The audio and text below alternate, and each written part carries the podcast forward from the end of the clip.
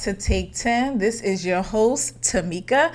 I am so excited to be back because we are now in part six. Finally, Okay, so let's go over. We're still in our eight part series. Your identity will take down giants. We have gone over obedient, inquiry, resilient, remembering, self identification slash authenticity. And now we're in part six with declaration. All right, let's get into it. First Samuel 17, 41 through 47, and I'm going to be reading out of the NIV. It says, Meanwhile, the Philistine, with his shield bearer in front of him, kept coming closer to David. He looked David over and saw that he was a little more than a boy, glowing with health and handsome, and he despised him. He said to David, Am I a dog that you come at me with sticks? And the Philistine cursed David by his gods. Come here, he said, and I'll give your flesh to the birds and the wild animals. David said to the Philistine, you come against me with sword and spear and javelin, but I come against you in the name of the Lord Almighty, the God of the armies of Israel, whom you have defied. This day, the Lord will deliver you into my hands, and I'll strike you down and cut off your head. This very day, I will give the carcasses of the Philistine army to the birds and the wild animals, and the whole world will know that there is a God in Israel. All those gathered here will know that it is not by my sword or spear that the Lord saves, for the battle is the Lord's, and he will give all of you into our hands. All right, so this is a big one.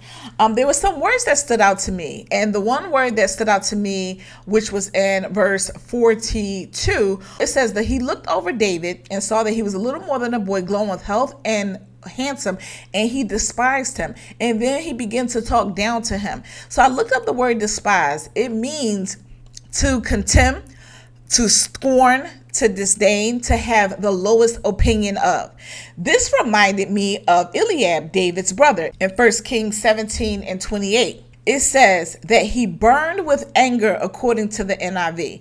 In the Strong's definition, it translated burn with anger with the word kindle, which means shara, to glow or grow warm, usually to blaze up, of anger, zeal, jealousy, be angry, burn, be displeased. So David is now facing the giant, and he has had to overcome just in chapter 17 alone three different emotions from three different people and the words that were directly related to him. So the first was his brother. I already shared that he said he burned with anger and he began to say to him, Why are you down here? I know your heart. Who's covering those little sheep that you have to watch over? So not only did the Bible share what the emotion that the brother had, but it also shared his words that he said to David in response to him burning with anger. And then David is dealing with King Saul. King Saul says, You can't fight him. Like, you know, like basically, like, you're not ready to do that.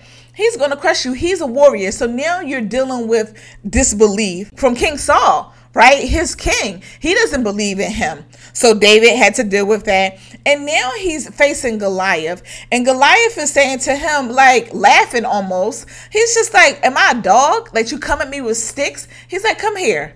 Like, I'll give your flesh to the birds and the wild animals.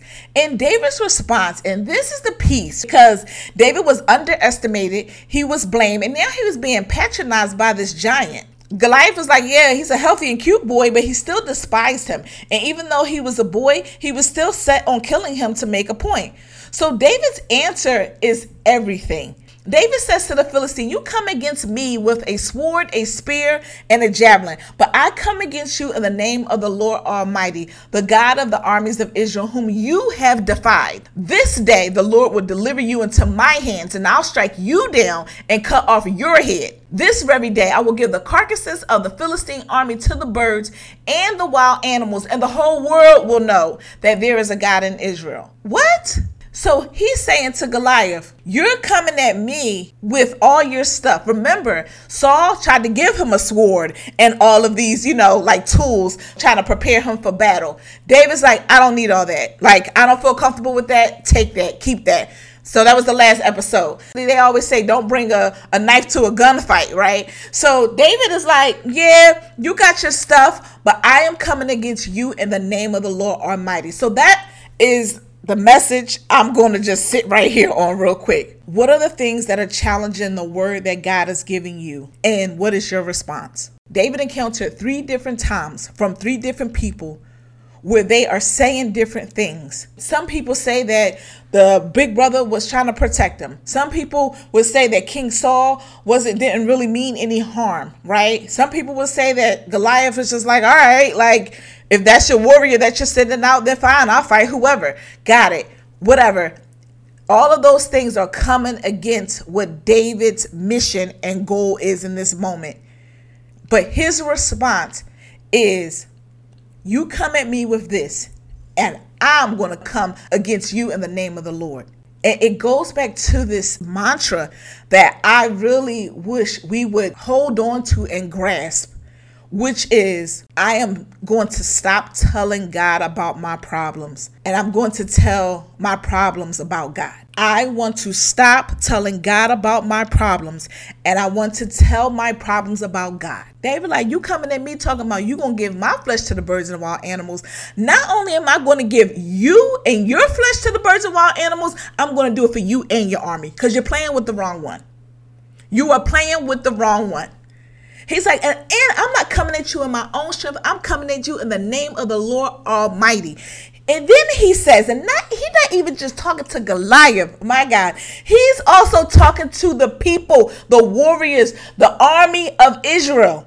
He's talking to them. In verse 47, it says, All those gathered here will know that it is not by sword or spear that the Lord saves, for the battle is the Lord's, and he will give all of you into our hands.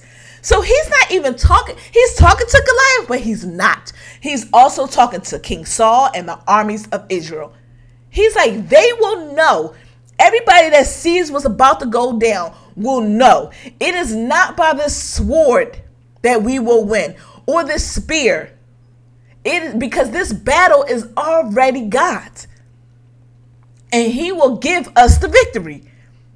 So he's saying to his problem, which is Goliath, you're coming at me like this, and I'm coming at you like this. And God will not only deliver you into my hands, I'm going to strike you down and I'm going to cut off your head. So he's prophesying. He's like, that's what I'm going to do to you. So you say what you want to say. And what I'm going to say to you to end this right here is what are you telling your problems about the mighty God that we serve? That's the question for the day, the week, the month, the year, the decade. What are you telling your problems about the mighty God that we serve? Because we serve an awesome God. We serve an awesome God. And what are you telling your problems about? Father, I thank you for this time. I thank you for this revelation. Lord, thank you for your word. Thank you for giving us an example and showing us how when people come at us, different people, people that are close to us, people that we see in authority, people that are, are definitely our enemies, when they come at us, God, how we should respond. We need to tell our problems about the mighty God that we serve. And we're not coming against them in our own selves. We're coming against them in the name of the Lord Almighty. Father, I thank you, God. Give us the fortitude, give us the courage, give us the momentum, God, to tell our problems about you. This battle is not ours, it is the Lord's. Thank you. In Jesus' name we pray. Amen. All right, that's take 10. I'm super excited. We're going to end this episode. And now, coming up, we have part seven, which is execution.